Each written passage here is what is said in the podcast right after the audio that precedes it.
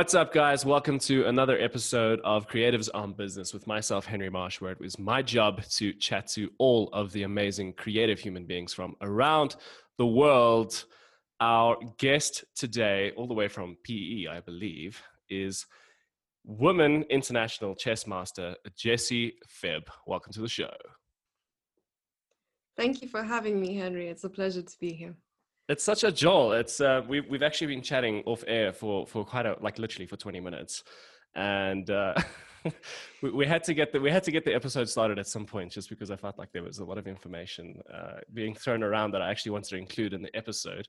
So for people in the world who don't know who Jessie Febb is, give us a bit of a breakdown. All right. So first of all, I'm a human being, which is very important to note. I'm 23 years old, the EU age, and I've been playing chess for a little bit, you know, here and there. Tried to make a living out of playing, but then decided, wait, content creation. So then we started streaming, and I'm also coaching on the side because, you know, when you get to a point where you don't think you can play chess anymore, it's better to just share your knowledge with the world before you start forgetting things. Then I've reached that stage of my life. It's all downhill from here. I'm obviously joking. So I'm just filling my life with chess at the moment, and a bunch of other things. So, you know, content creation, writing, and sleeping is so important. Mm-hmm. 100%. You're one of those kinds of people, you get 8 hours of sleep a night? I'm not going to tell you how long I slept last night. Last few days, I haven't been getting much sleep because of streaming. Yesterday, I streamed for 9 hours straight, and not on purpose. It just happened to be a 9-hour stream. And then I fell asleep at 10. I woke up at 9. So. Wow. It's like a whole reverse osmosis thing there. That's a really horrible joke. Wow. So Jessie, actually, the reason I actually connected with you was I found your chess stream, and that's, I feel like it's probably going to be a quite a portion of today's episode of Creatives on Business. How did you guys make a decision to start streaming chess, and what is chess streaming, and who are you doing it with at the moment? Honestly, I thought when you said you found a chess stream, I thought you were going to say memes instead. But chess stream seems more likely to speak about today. So last year, I think it was last year, 2 years ago, Rebecca Selkirk, who is my co-streamer partner thing, on hashtag chess. So we kind of stream on that channel together. She's streaming at the moment, actually. And then, can I say that? Of course. Can I say that live? Okay, of course. Cool. We love punting. Go for it. Oh, punting. What? Yeah, punting. What does that mean? Punting, like your things that you're doing. Punting, like you're talking about them. Free advertising. Okay, cool. All right. So 2 years ago, we were kind of traveling a lot together. We played in the Chess Olympiad, the World Chess Olympiad, and I don't know. I just feel like. While we were traveling, we kept wanting to kind of share our experiences. And then last year in August, I played a tournament close to Cape Town, and she came and visited the tournament. It was in the West Coast. And we kind of had a sit down, and we were like, why don't we start streaming? And we were trying to come up with a name for our stream and try to keep it South African related, because I knew, and she also knew that, I mean, there weren't a lot of chess streamers in South Africa. And if they were very on and off. And even in Africa, I mean, there was no one kind of bringing chess publicity and commercialization. And I mean, I wanted to call it Southside, but I guess that just didn't sound too catchy. And because we're low-key hipsters, we decided on hashtag chess soon enough. And that was actually a week before we went live. We decided to create an account everywhere and just call ourselves hashtag chess.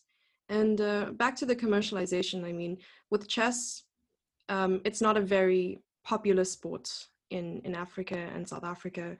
you'd find rugby and cricket and soccer and all of these sports receive a lot more attention because, of course, they're on television.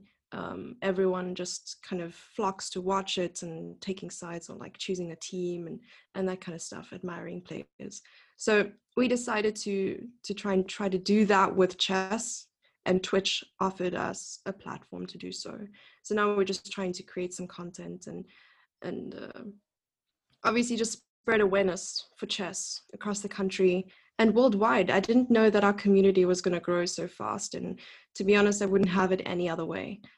Things just happened, and I'm an avid believer of everything happens for a reason, and I feel like it just happened at the right time, and we're growing, and it's nice. Yeah. I think there's a lot of people who listen to the podcast who agree with your sentiment on things happen for the right reasons, or things start to happen because you choose to make them happen. And also, I suppose a worldwide pandemic didn't hurt your streaming viewership either. So that's actually funny. So COVID, oh my gosh, damn COVID. We started streaming right before the pandemic hit. So that was in March, I think, that lockdown was implemented and all these things, the craze started. We started streaming in January.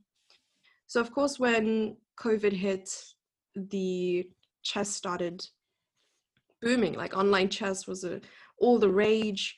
Even just on Twitch and in general, there was a huge boom, and a lot of like esport companies were kind of attracted towards chess. I know that some chess players are now signed with esports companies worldwide and so on. And a lot of people started streaming, which made the competition a lot tougher. Initially, there weren't a lot of chess streamers, and we had found that it was just a great time to start in Jan, because a lot of the chess streamers who weren't big are big now, and we were able to collaborate with them at the time. So that was a nice catch as well. But just chess is a lot bigger now than it was before COVID began. And I'm very lucky to have majority of my coaching online. So that didn't really hurt much. But of course, I miss the schools that I actually go and coach at, because I coach at collegiate. I don't know if you know collegiate and grey in Port Elizabeth, the very small city, you know. It's not as big as Cape Town and Johannesburg, Henry. Yeah. Good thing I'm not from either one of those two places. Wait, where are you from? Coming to you all the way from the Snor City, Pretoria. Oh, and Gauteng. That's what I meant to say. Mm-hmm. Mm-hmm. But that's awesome, because I actually one of the things I wanted to chat to you about was is it a chess school that you have, Bright Minds? Yeah, so in November last year, I launched my chess academy, Bright Minds Chess Academy, and we had like a whole Halloween themed launch to start it off. And it was my project until, of course, COVID hit, that every single week I would have these sessions. I kind of converted my garage into like a chess studio where we had tables and chairs and chess sets and a projector, and I would give lectures and interactive kind of classes on improving chess. And one of the local chess clubs saw what I was trying to do. They mainly focus on playing. So every week they meet on a Thursday, and they focus on like just tournaments and matches, and they wanted to send their players to the academy for coaching, and I would send my students to them for tournaments. So I thought it was a really nice pairing. And also in Port Elizabeth, chess is not as popular as it used to be. Chess used to be a lot bigger, and now we're lucky to have maybe one tournament every 2 months, which isn't great, because if we look at really strong regions in the world, we have like Europe, for instance, who have some of the strongest chess players in the world. They have tournaments every single week, even during the week sometimes.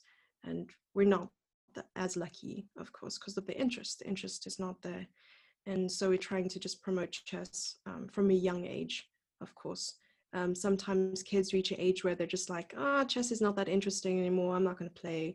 And maybe revisit chess again when they're in their 30s or 40s, and they're like, oh, I remember this game long, long ago in school I used to play. And it's just not, you got to keep the interest there. And yeah, so that's the whole point of the academy. And putting it online, it's gotten a lot of interest. I mean, it's one of the reasons I'm now a part of a lot of chess projects. So I'm very lucky. And we were staying in an apartment actually when I had this idea of starting the academy, and it also gave us the confidence to finally move. Yeah. When you say we, is this you and?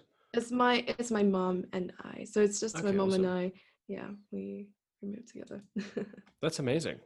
Yeah. So I'm really curious to hear more about the streaming side of things, because because I think there's so much potential, as you mentioned, around the content creation, regardless of what it is that you're doing. Obviously you're in this really niche, what I think is a niche field of chess.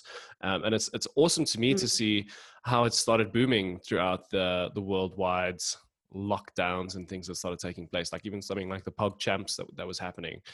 Run me through sort of what your guys' process is, because you guys are quite religious about how you stream.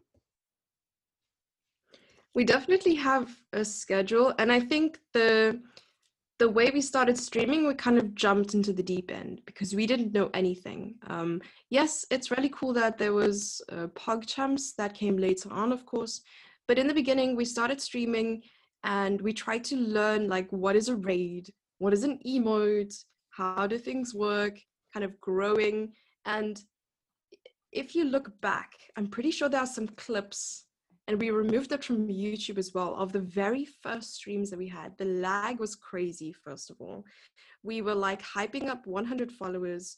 And I believe after like our first stream, we had like 10 followers, and we were like, oh my gosh, this is growing so fast. And it was so cute back then, you know, and looking at it, we're like, we didn't even know the lingo. We were kind of, there was some dead air.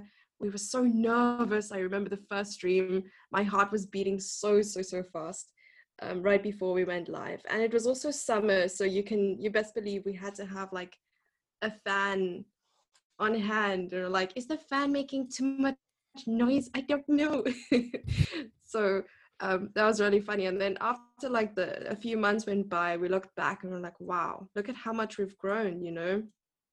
And we learned the term like VOD, video on demand, and everything about social media. We watched so many YouTube clips on how to video edit and bitrates, like what the hell is a bitrate? And the difference between OBS and different like streaming platforms you could use, or streaming software at least, OBS, Streamlabs and these things. And now, things seem so easy. And now there are also people starting to stream and coming to us like for advice, like how do you do this and this and this? And to think that we started there, it's so crazy. And it's like, now I can actually help people learn how to stream. And I never thought I'd be able to say that, because just like you, Henry, like I'm very bad at technology, yet these things just, it seems easy now. But that just comes with time and experience, I think. And it feels good to be where we are. And I know that there's still a lot that we can still learn, but you know, we'll get there, cross the bridge when we get there. I feel like it's been such a wild ride, because so we were chatting off air that I obviously found your guys' Twitch stream at some point during the lockdown, because I had rekindled my old school love. I thought when you were talking about these old people just now who refound chess in their 30s and 40s, I'm like, is she talking about me? Does she realize I'm not that old? Oh, I was definitely not talking about you. Did you hear my voice rendition? I did. Yeah. I did. So I was like, wow, is that what I sound like? I was trying to sound like you, Henry. I'm sorry if I didn't hit the nail on the head. It's okay. It's okay. What did you mention off air? I have an ASMR voice. I don't think you quite hear it, but it's okay. Lots of, you just said also lots of practice and you'll get there. Yeah. So one of the cool things about the Twitch streaming is it was something so completely different from me, and coming into it and all the terminology and like the technology around how it's all done, and actually through your Twitch streaming and how you guys are streaming chess games and teaching chess and general conversation around chess, it gave me ideas on streaming within my own industry. And even now during the lockdown, I've done 3 live stream photo shoots. And it's literally just because of you guys. It's because of your, like, the stream that I found with you guys. So yeah, big shout out to you guys and kudos to you guys for putting it out there. Oh my gosh. Are you serious? That's amazing. 100%. Yeah, 100%. What? I feel so good about that. That's good. That's amazing. Wow. And like, what did you do during the live shoots? Like, you spoke about it, or was it just like, camera in the background, like lurking? No, so the whole live stream photo shoot, and again there was so much research I had to go and do, and as you said, like searching on YouTube to find things on like how to do stuff and like how to do this and how to do that, and like setting up OBS and setting up cameras and this kind of thing. But the live shoots was literally like I had an off camera. I used my cell phone actually as a webcam, and then I could position that to show me in a studio environment taking photographs, and then I would have the photographs popping up as like a shared screen to people watching the live stream. And so people could literally see what I was doing, how I was doing it, and the result thereof. And then because it was live, people could ask me questions on the fly. And yeah, we've done 3 of these already so far, with a couple of camera manufacturer or camera shops that have been on the collab. So yeah, it's been a lot of fun. And I wouldn't have had the idea if I never watched your guys' Twitch stream. Wow. I had no idea, honestly. But yeah, influencing lives. Doing that again, the influencer life. Yeah, no, the one thing I'm trying to avoid, because now we're jumping into the YouTube scene as well, because I mean, we posted in the beginning, it was about 5-6 months ago that we posted on YouTube, but that was so crass. Looking back at those like little clips that we posted, I was so proud of like the covers I made. I was like, ew, don't do this. And then now we want to jump back in, and the one thing I'm trying to avoid is like, hey guys, welcome back to my YouTube channel. It's like, oh my gosh, no, don't do it. Yeah, so we're just trying to avoid that. But if you need like any like help with that stuff, we're happy to help. What platform are you using? OBS, Streamlabs? Yeah, I think that's exactly what it was that I ended up using. And it was a big learning curve. But again, I feel like this conversation is testament to the fact that if you just go and do a bit of research, you go onto YouTube, the Googles, and just type what it is that you're looking for, like anybody can learn to do it. Yeah, that's true. So Jessie, I want to climb into a little bit of your chess history, because you're actually quite the badass chess human being. I think it's, if my research is correct, you're like between first and second placed woman chess player in the country. And you actually recently won the SA Closed. And then this year was supposed to be the 2020 Olympiad, which I understand is like the chess Olympics. How has that all like affected where you are at the moment in terms of your life? Because you also mentioned to me off air that you were studying accounting, and you kind of just made the decision to go full-time into chess. Yeah, so I was studying for a few years and then decided to go into chess. But I mean, I've been playing chess since I was 8 years old, and it's just been a passion of mine for all that time. I only really started taking chess seriously when I was about 16 or 17. And that's when I learned about the world of chess. I mean, I was hidden from this world. But with the internet, chess is a lot bigger than it initially seems. Initially, for like outsiders, you would just see a chessboard and be like, oh, couple nerds playing chess. But it's a lot more than that. There's a whole world of chess out there. And I forgot my train of thought. It's been a rough ride, Henry. It's okay. It's okay. I completely understand, especially for someone who I feel has extremely weird sleeping patterns. So maybe we can come back to your chain of thought if you remember it. It's okay. Yeah, no, it's all good. So so the Chess Olympiad is actually our Chess Olympics. It happens once every 2 years. And because of the whole COVID thing, it went online. So we had the online Chess Olympiad. It was really big. And they chose me to be like board one of the online Olympiad. And we played against all these like really strong countries. We played against Hungary, Ukraine, Netherlands. There was a bunch of teams in our pool. And it was streamed online on chess.com. And it was so strict as well, because to stop like cheating, you only had one screen in your room. You weren't allowed to face a window. You had to do like a whole room scan. There was someone staring you down while you played, just to make sure you're not cheating. They could unmute you at any time to just check.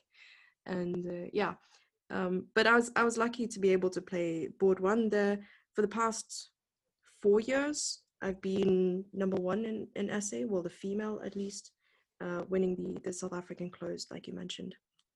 So I'm lucky enough to do that. My first attempt at winning the SA closed was in 2013 or 14. And I actually came tied second at the time. And I just missed being able to be a part of the Olympiad. And I mean, it was such a dream back then. And I was like, I'll never be able to achieve this, because everyone was older than me, a little bit more experienced as well. And just watching them being able to go to the Olympiad and seeing all the space in the world. I mean, it's like watching your favorite movie, Henry, and then being able to meet the actors of that movie. It's pretty much that, but you're walking into the hall and they're like meters away from you. And sometimes you even get the chance to meet them. And I cannot explain this experience. It's just insane. And then in 2016, I was finally able to go. And I mean, we met so many of our heroes, because you read books and it's either the author of that book or the author speaking about this player, or it's just videos you watch. I mean, I've watched so many chess videos compared to movies, like blitz videos or just general instructor videos, and being able to see them in real life. It just doesn't feel real. It feels like a dream, Henry. Yeah. So I feel like I feel like this might get a little bit esoteric for some people. It might be a little bit out of most people's brainwaves. But is there a photograph of you somewhere with Hikaru? Did I see that correctly? Oh my gosh, you did some digging, didn't you? Yeah. There is a photo. There is definitely a photo. Let me see if I think it might have been on Facebook. Yeah, I think you saw it. Potentially, when you type in Jessie Febb, there's a lot of things that come up. Like you have a Wikipedia page and everything. Wait, what? Okay, I might know that I have a Wikipedia page. Yes, I do, because I've seen you post stories about your Wikipedia page. So I posted it because someone changed it, and that's how I found out. So someone changed the text, something about Fortnite, and then I saw this. Oh my gosh, I can't believe it. Wait, you saw it must have been on Facebook that you saw this. Potentially, it could have been. I do a lot of digging when I chat to people. It's in case I have dead air and I need to ask a lot of questions, you know. Oh, that's the worst. No one wants dead air. Yeah. Oh my gosh. So you're a creep like me. I always like to make sure that I know everything about everyone. So that's important to know. Mm-hmm. 100%. And I feel like maybe even within the chess realm, it's even more important, because I feel like there's also a lot of research that goes into chess when you're researching your different opposition. Is that a thing? Yeah. So when you are about to play someone and you know that they're either stronger than you or even weaker than you, it really doesn't matter. it's a good idea to not only Google them, but not Google them in like a creepy way. It's Google their games. So then you would look up their games, and then there's like a whole online database of the games that they've played previously. You'll be pair against them according to what they play in the opening. And it's usually like opening preparation, so theory that you've seen them play before, and that way you can anticipate what exactly they will be doing. And the better prepared you are, of course, the higher the chance of you doing well in the game. Not just winning, but having a higher quality game. And it's nice to be able to prepare. So for instance, if you have an interview and you know what kind of questions they're going to ask you, then it's always good to prepare that way. And it kind of translates into life. I know that sounds like super cheesy, but chess in a way prepares you for a lot of things in life too, with the discipline and the problem solving and the patience and the preparation and a lot of those things. If you, yeah, that. Do you when you, because you mentioned earlier that you coach a lot of different people, do you coach a lot of people then in terms of life, not just chess?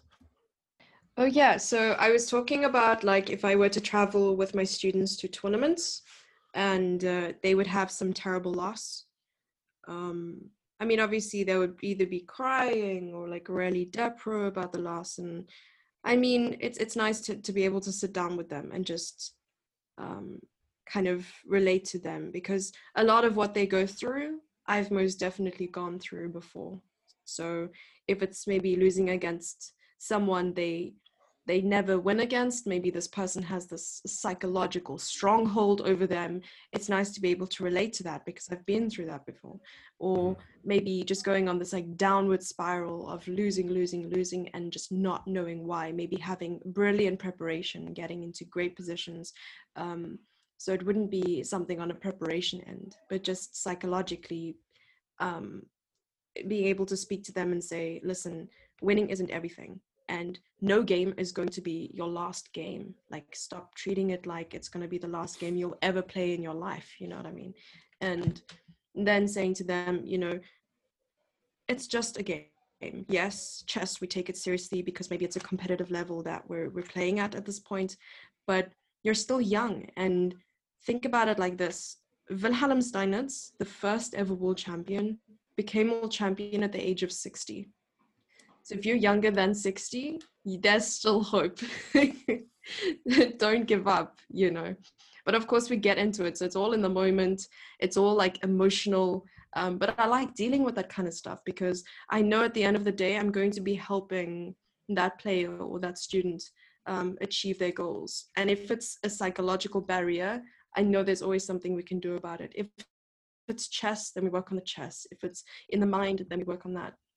If it's a physical aspect of like physical fitness and not being able to endure maybe 11 games of chess that run over 2 weeks, then we deal with that. Maybe just fixing the diet or fixing just like get some fitness going or whatever.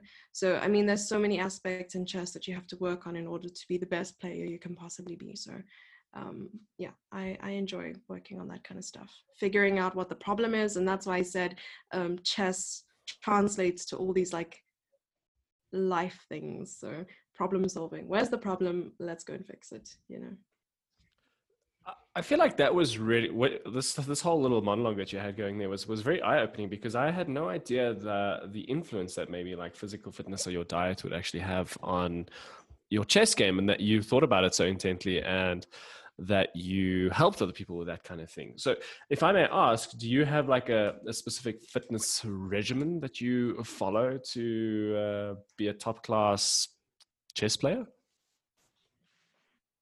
Sorry, I didn't hear you there. What did you say, Henry?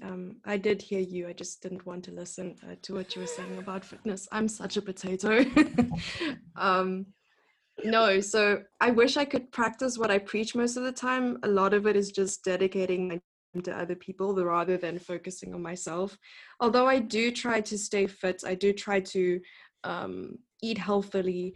Let's just say that the trying part is, you know, it's more promising than the doing part. So the problem is I really like food, and I really I'm really a busy person who sits on a chair and works on a computer most of the day.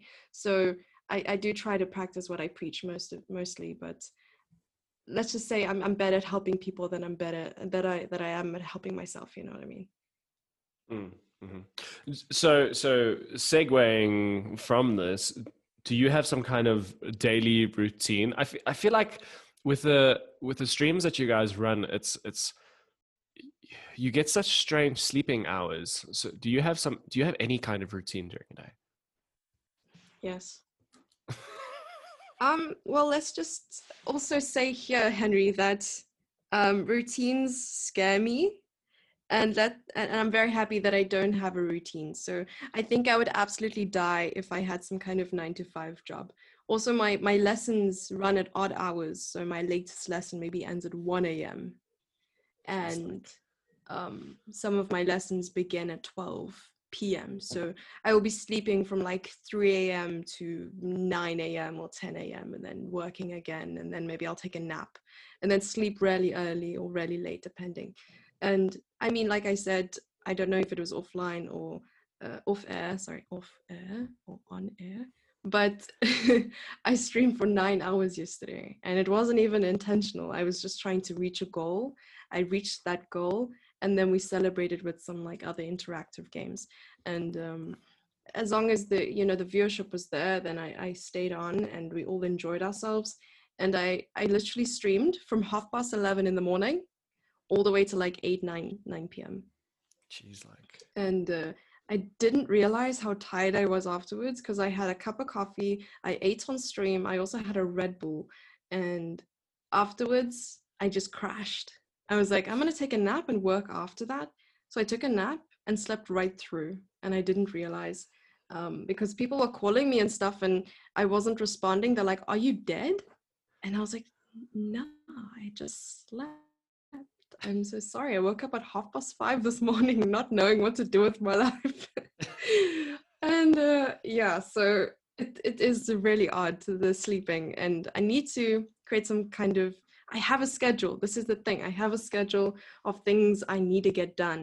It just doesn't work out that way, unfortunately. Yeah.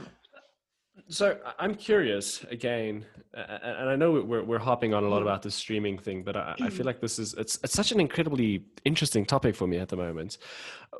Sure. Did you always have the kind of personality where you were just like, I'm just in front of some camera talking to a whole bunch of strangers from around the world and it's okay? Like, were you always that kind of person to just be okay with that kind of thing? That's a really good question. No. So when I was at school, I was the shyest human being in the world. And then university popped around and it opened my eyes to so many things. I mean, my whole schooling career was like an all-girls experience. And the only co-ed experience I ever got was like through chess. And even there, that would be like a male-dominating sport. So I would be among maybe 30 guys or like boys in a class. I would be the only one or maybe two girls in a class. And I mean, I was always like really withdrawn and shy and really only speak when spoken to. And even when it came to like presentations in class, I would get really nervous. So I'd over prepare, make sure even my notes, I wasn't able to like bear with just bullet points because my brain would absolutely shut down while I'm up there. I would forget to breathe, so it looks like I'm panting half the time.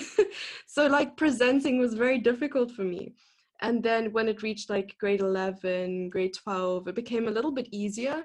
And I really enjoyed giving orals. I would get like good marks for the presentations that I did. But I was just really nervous in front of everyone. And then grade 12 came around and I was captain of the chess team and I had to give a speech at some like award ceremony. And that was in front of probably 100+ people. And that's, I think, like the beginning of the turning point where I was like, you know what, I really have to deal with this. And my inability to speak in front of people was just so big. And I knew that I wanted to like, give lectures at some point with chess later on in life, that I took on Toastmasters. And Toastmasters helped me a bit, but it took a lot of different things in my life that I had to change in order to be better at this. And soon enough, I was able to give speeches at schools or give speeches or give lectures in front of people. And last year I was at West Coast and I was standing in front of like 50 people and I had to speak about my life and my experiences and just like some antidotes on how to improve in chess and life. And somehow it was being recorded. And after the speech, I was like, so how did I do it? I should have gone on for longer. And my mom was the one recording it. She said, you just spoke with no notes for 45 minutes. And I was like, what? And that was like a wow moment for me because that's never happened. I've always had to have like some kind of notes. The night before I tried to prepare some notes, but that didn't work. All I had in the document in front of me was like, smile. And then, so that's what I had. And it was a momentous occasion. That is amazing. But then since then things really turned around for me, and streaming was difficult in the beginning because first of all, you don't know who's on the other side of the camera, who's watching, what their reaction is, because that's way different to standing in front of people, because you can read the audience. Reading the audience is just so important, because if you're making a joke and they don't laugh, you know what's wrong. Don't make those kind of jokes. But if you're on stream and you're making jokes and you're the only one laughing, I mean, that's kind of awkward. But then again, you live through it, and now I'm making jokes all the time. I'm laughing at my own jokes. If they're just like, oh, Jessie, no. Then I'm like, you do you, man. But now I'm also part of a different streaming platform called CoChess and Chess24. And that's more serious end of things, because that's speaking about actual coaching and antidotes on how to improve. And I've never felt more at home. It's just that I'm the youngest there, most inexperienced among the talk hosts. And I'm the one trying to keep things light. I'm also on the production end. So it's more like I'm making jokes where possible. Then if there's dead air, the chat would be laughing and I would be laughing, but no one else would be laughing. And I'm just like, you know what? Oh, well, but yeah, it's been a whole process. I didn't just wake up one day and then like be okay with everything. It was a process. It was like step by step, you know? Mm-hmm. Mm-hmm. What you were saying earlier about making jokes to absolutely no one and then just hoping that there's people on the other end who are appreciating your jokes. I can 100% empathize with that. So I mentioned earlier that I've done a couple of like live stream photo shoots, and I'm one of those awkward human beings who throws around a lot of dad jokes. And yeah, it's the same kind of thing. It's like it's me, and then maybe I've got like a producer, someone who's by the computer just making sure like they're reading me questions, and then like maybe a model that I'm photographing, and then I'm making these dad jokes, and everyone in the studio is like, oh, and I'm busy giggling to myself, and it's like you have no idea if anyone else is appreciating your wit. So I can empathize with that. But it is an interesting skill set to have, to be able to be really lighthearted when there's no one around, or no one in your presence rather, because again, with the live streaming, you're streaming to, I mean, I don't know what your numbers are at the moment. I feel like you guys are in the thousands by now. No. Streaming to at least a couple of hundred people. I find myself asking people so many questions, because I'm like, do you understand what's taking place right now? Because like you can't read the room. And I feel like that's a whole new skill set that you've had to develop to be able to put this show together, if I can call it that. Mm-hmm. That's amazing. It's not really, okay, when you say skill set, it makes it sound like we like trained for this, but it really just happened. And I love this where, you know, maybe you study something for 3 years at university and you jump straight into the working world, and maybe it's just not what you expected, because everything you've learned hasn't really trained you for practice, or maybe you're studying business, and the theory is there, but the application, I mean, it takes a lot more experience. And that's why a lot of jobs require maybe a certain level of experience before being able to apply, which also sucks for those who just seek, you know, an internship or something like that, or just want to work and they can't because they don't have any experience in it. And I really like that because we don't have any training. We don't have any sort of guideline. This is kind of figuring it out as we go when it comes to Twitch and live streaming. But as time went on, people have been so helpful and collaborated with as well, have been like issuing a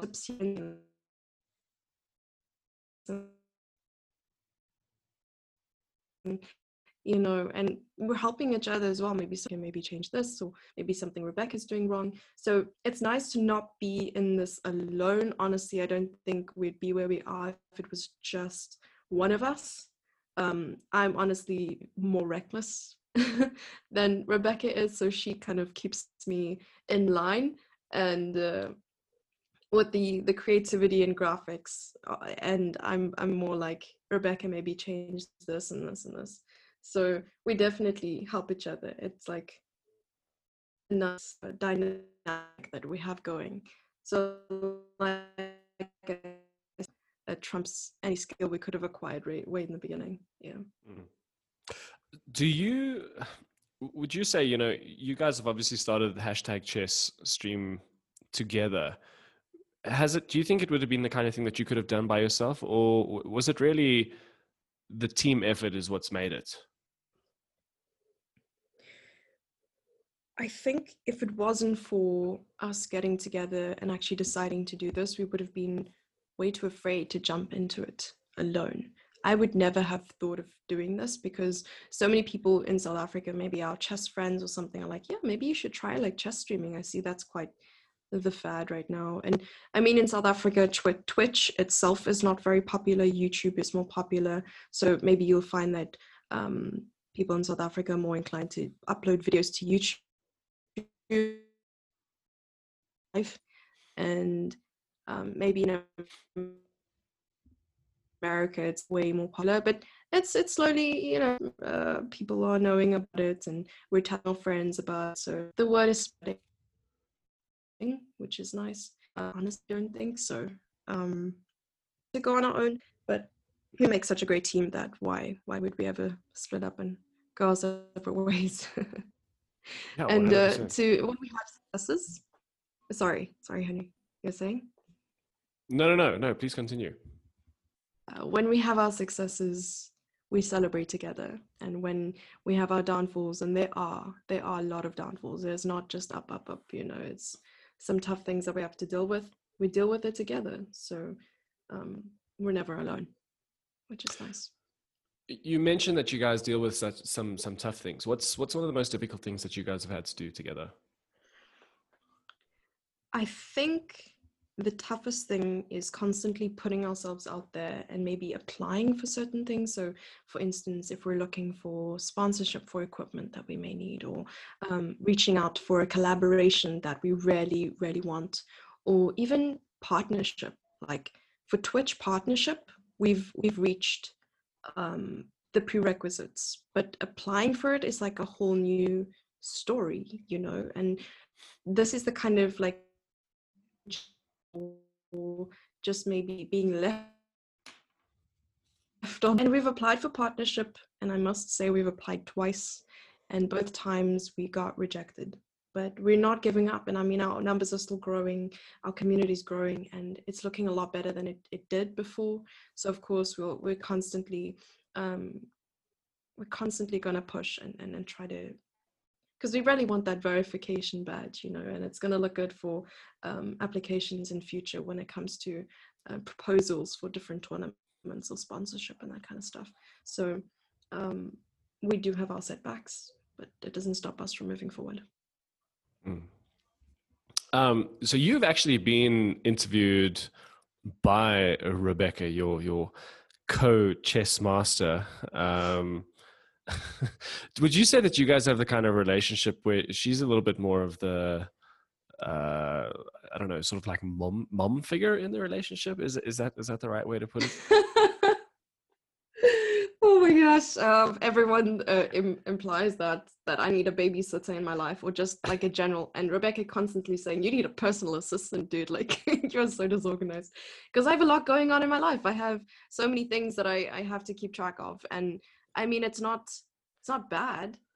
She definitely, like I said, keeps me in line. But I really don't want to say yes. I don't. Henry, why are you going to do this?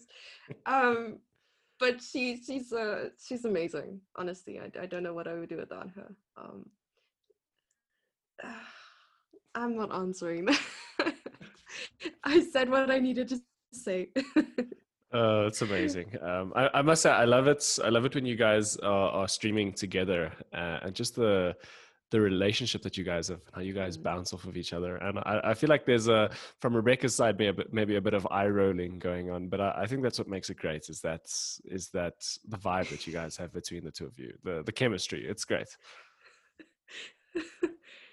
Yeah. Cause sometimes I go on rants, and then sometimes she's like, what the hell are you talking about? So that's great. Yeah, I think I'm going to send you something after this podcast. I'm not supposed to, but it's something I created. It's in its like drafting phase, so obviously it's going to be tweaked a lot. But it's going to be, it paints a very great picture of the dynamic between the two of us. Please do. Yeah, I'm talking about something. Yeah, it's like a short little 3-minute thing, and she's like literally like, "What is going on? Did the chat say this? Oh no, it's Jessie saying." Oh my gosh, it's great. Yeah. I'm looking forward to this. So segueing swiftly along, you asked me actually as preparation for the podcast, I don't know if you were particularly nervous, or what it was. I don't think you're the kind of person who gets really nervous, actually, if I'm honest, but you asked me if there's any specific questions that I'd be you asked me if there were any specific questions that I ask with regards to the podcast, and as I mentioned to you, and as I'm sure you've noticed, I haven't asked any of those questions. That's fine. I don't tend to ask a set parameter of questions, but there are one or two that I go to, especially if I feel like the conversation's getting too boring or something. Oh no. Oh, no. Have we reached that point, Henry? No.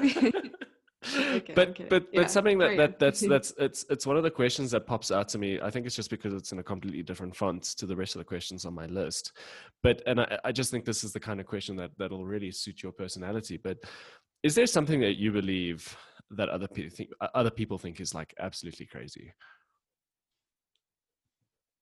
Yeah, out of all the questions, that was probably the most difficult one to think about. I think I avoided thinking about it, because there's just so many things that I do that others appear to be okay.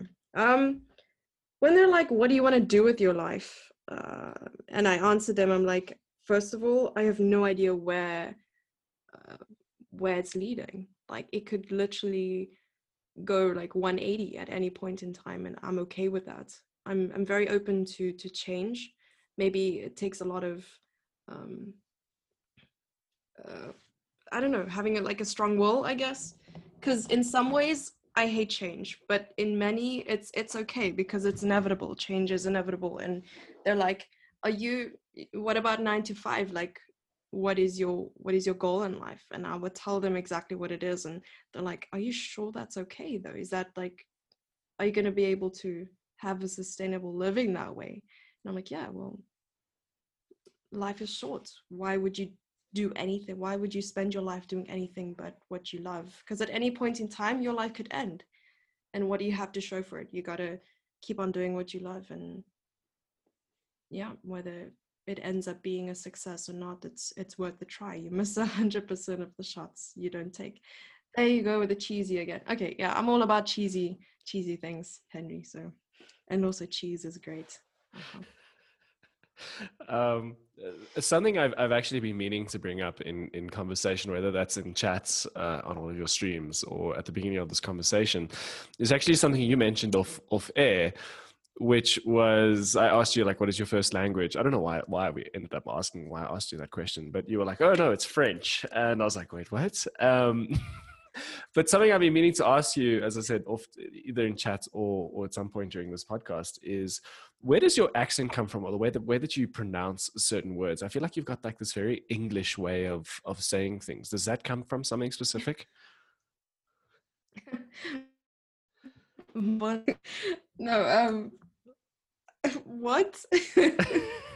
I have a South African accent. What are you talking about? I think just traveling. Okay. No, a lot of my students aren't from South Africa. I've been coaching for about 5 years, and some of them are from US, some of them are from Spain, some of them are just from different parts of Europe as well. And that explains my sleeping patterns too. 7 or 9 hour difference, and then I would have to coach late at night. And even their pronunciation is completely different. So I would be like, yeah, you're gonna move the pawn here and here, and they're like, what did you say? Did you say pawn? And I'm like, oh, sorry, pawn. Pawn here. Yeah, and then you would get like some Spanish guy or something like that being like, yes, and I know the pawn, and this and this, and I'm like, huh? So it's all about just kind of pronouncing things out, and I don't know how that happened, but if I'm pronouncing things differently, I'm sorry, I'm not mocking anyone. No, this is it's-a me, I'm Mario. Yeah. Oh man! If anyone isn't yet, they need to go and follow you on Instagram just for the memes. I feel like so much of this conversation would make sense if people were just following you on Instagram. Yeah, I'm all about the memes. I'm sorry if I talk in memes sometime. Sometimes, anyway, I'm very sorry. Please don't apologize. It's great. So Jessie, starting to wind things down here. We spoke, as I mentioned at the beginning of the podcast, we spoke off air for like 20 minutes before we actually started going.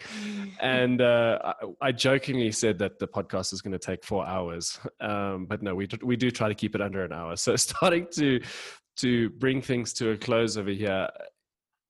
Jessie, if you had time access, has gone so quickly. I know it's like one of those things. It's just time flies when you're having fun, right? There we go. Jessie, if you had access to this microphone in front of you, which you obviously do, and it's apparently the same one that I have in front of me. Yeah. Yeah, that's really cool. Because I saw one of your videos, actually. I feel like I knew the answer before you answered, because I saw one of your videos of you singing, and I was like, yo, this guy's good at singing. And then I saw the mic, and I was like, wait.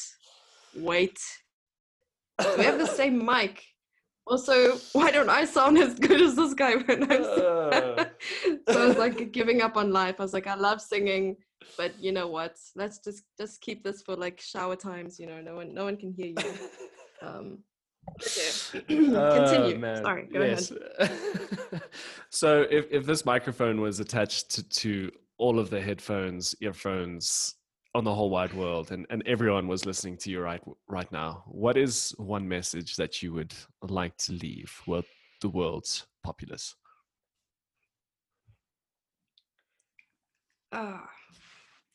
Just to yeet yourself into your passion, man. No, I take the yeet back. So I started using yeet very ironically.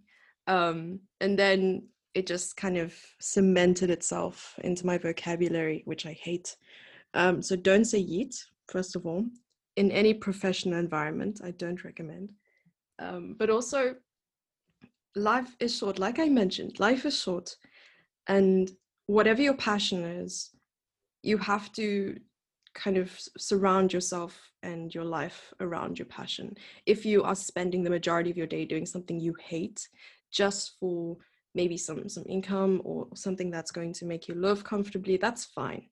But you have to do what you love. Like, if you don't know what your passion is, if you don't know what you're passionate about or what makes you happy, then seek that passion. You have to go out and look for it, because there's something for everyone. And honestly, I don't know how you stay sane not doing what you love. So go and chase that passion, because it's not going anywhere. Just go after it, you know. Yeet. Yeet. Again, I encourage anyone just to type yeet memes into Google right now, and I'm sure you'd appreciate that a lot. Oh, don't do that. Don't listen to Henry Ghost. Don't do it. Man. Jessie, so for all the party people on the interwebs listening right now, where can people find you? Not physically. You can. I was literally going to give my location. Okay. So don't Google my location, because it's obviously public on the net. It isn't. You can find me on Instagram, Jessie_Feb, same on Twitter, and of course our little project, #chess, which you can find on Twitter and Twitch. So twitch.tv/#chess is where we're at majority of the week. We have a solid schedule that we post every single week, and you'll find us live. So if you ever happen to come across our live stream, just type yeet in the chat and we'll be like, yo, what's up? No, you can just, come say hi. But this is glorious, Henry. Yeah, noise. Beautiful. Loved it every second. But just to clarify for people, it's not the hashtag, the symbol, it's hashtag spelled out, right? If I'm understanding correctly. Yeah, so it's literally HASHTAG, chess. You got to spell it out. Yeah. There it is. As you do most things when visiting our stream, because it goes over our head. Yeah. Mm-hmm. All about the dad jokes too. Jessie, this was great. I don't think I've laughed as much in any of my previous podcast episodes. So this was great. Thank you very much. This is good. And so to everyone Thanks for inviting me, Henry. It's a pleasure. It's such a jolt. Thank you for being on the show. And to everyone else who has been listening to the podcast, thank you so much for joining in on another episode of Creators on Business. I will catch you guys all on the next one. Cheers. Bye.